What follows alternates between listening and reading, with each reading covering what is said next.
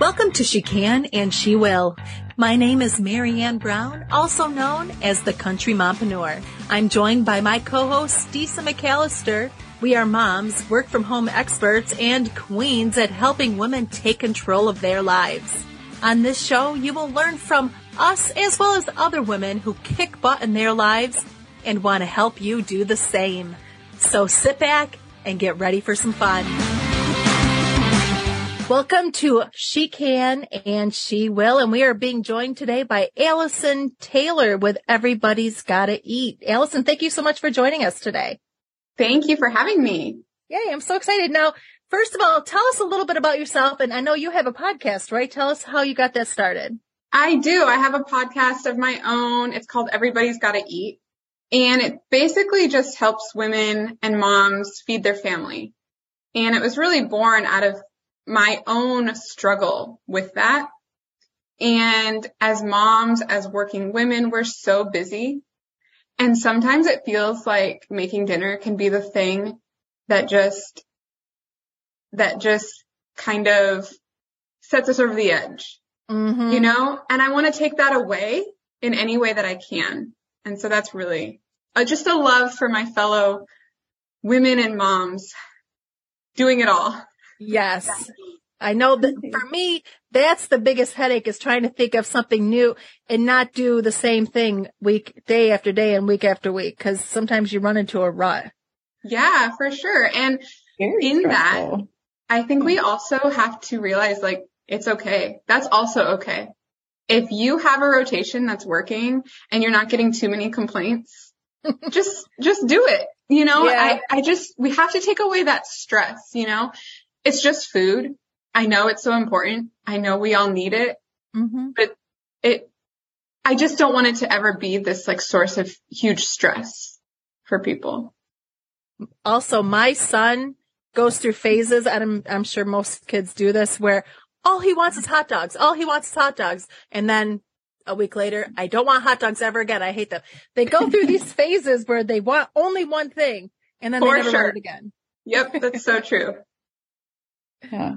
Or, or ice cream, right? Like it's stuff that like, dude, we can't eat that for dinner, right? Like, I know. Yeah. I have a two year old who wakes up and wants cookies for breakfast and I'm like, huh, where did he learn that? But it's not, it's, he just thinks it's food. He hasn't mm-hmm. realized that there's food that you eat at certain times and there's food that you don't eat at certain times. So he, he thinks it's a perfectly acceptable question. That's true. Well, um, well, tell us a little bit about uh, about your background and and um, and how did you get started? What did you what did you put together for people? Yeah, so I am a military spouse. I've been married for almost ten years. We have three children, and I have always grown up around cooking and being in the kitchen. That was huge for my mom's side of the family, especially. So my great grandma, my grandma, and my mom I was always noticing that it really seemed like an act of love to get together and feed a big group of people, feed, you know, extended family. And I would just watch the joy and love of that act of service. And for me, it's never, I love food. I love to eat, of course. But for me, it's been more of like, this is how I show that I care, that I love my family. Um, so over the years, you know, I could have cereal for dinner. I don't care. And I would never Me too. really cook for myself if, if I was alone. So mm-hmm.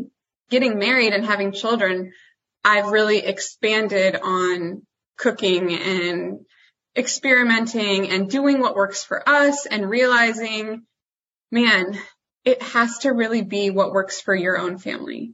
There are so many things out there. There's so much information so many different tips and tricks and meal prep or meal plan or all of that. There's so much and it's really about figuring out where you are in your life, what your family's preferences are, how busy you are or the working dynamic of your family and just kind of figuring out for yourself what works. I'm sort of like you in the fact that back before I had my family, I would just buy like a rotisserie chicken and then just throughout the week have it in different ways. Just Yeah. mm, and that would just be good. Yep, for didn't sure. I'm worry the about same way. anybody else. I'll eat, yeah. Yeah. So what are some Yeah. tips that you have for moms that want to start the whole meal pa- planning process? Yeah, I think my biggest tip is to start small. So I don't think, and you have to think about what you can sustain. So if you're just starting to think, okay, I want a meal plan, I wouldn't start with seven days a week. That's not realistic and that's setting yourself up to feel like you're failing if you run through the drive through. And that's definitely not what we want. We want to feel empowered by these decisions. So start small. Write down a couple meals. They don't have to be on specific days. Just write down a couple meals that you can make, get the ingredients for those meals, and then figure out which days it's going to work to cook those meals. And I think a lot of people get confused about meal planning versus meal prepping. And I am not someone that can spend a Sunday afternoon and get mm-hmm. all my meals ready. It's just not realistic. And then I feel like so much stuff comes up during the week. Are we going to waste all this food that I'm prepping? Yeah. I've So- tried that before, the meal prepping thing, and wasted a bunch of food because we end up having to go to a football game and we eat out or something like that. Yep. Yeah. And I think Yeah.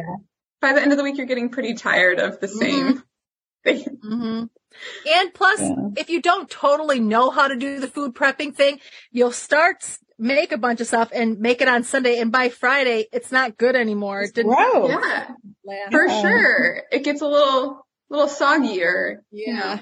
not how you made it on Sunday.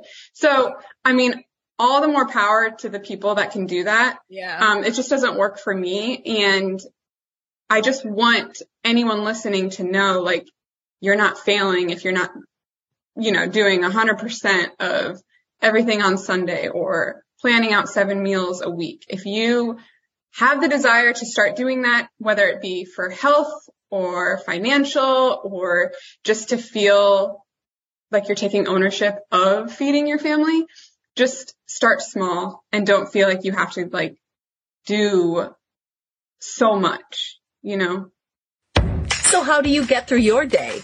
Between work, your family, and all the in-betweens, who has the time to connect with others who face your similar struggles? Join us at our monthly Women Helping Women virtual networking sessions to make connections with other women who face your same struggles.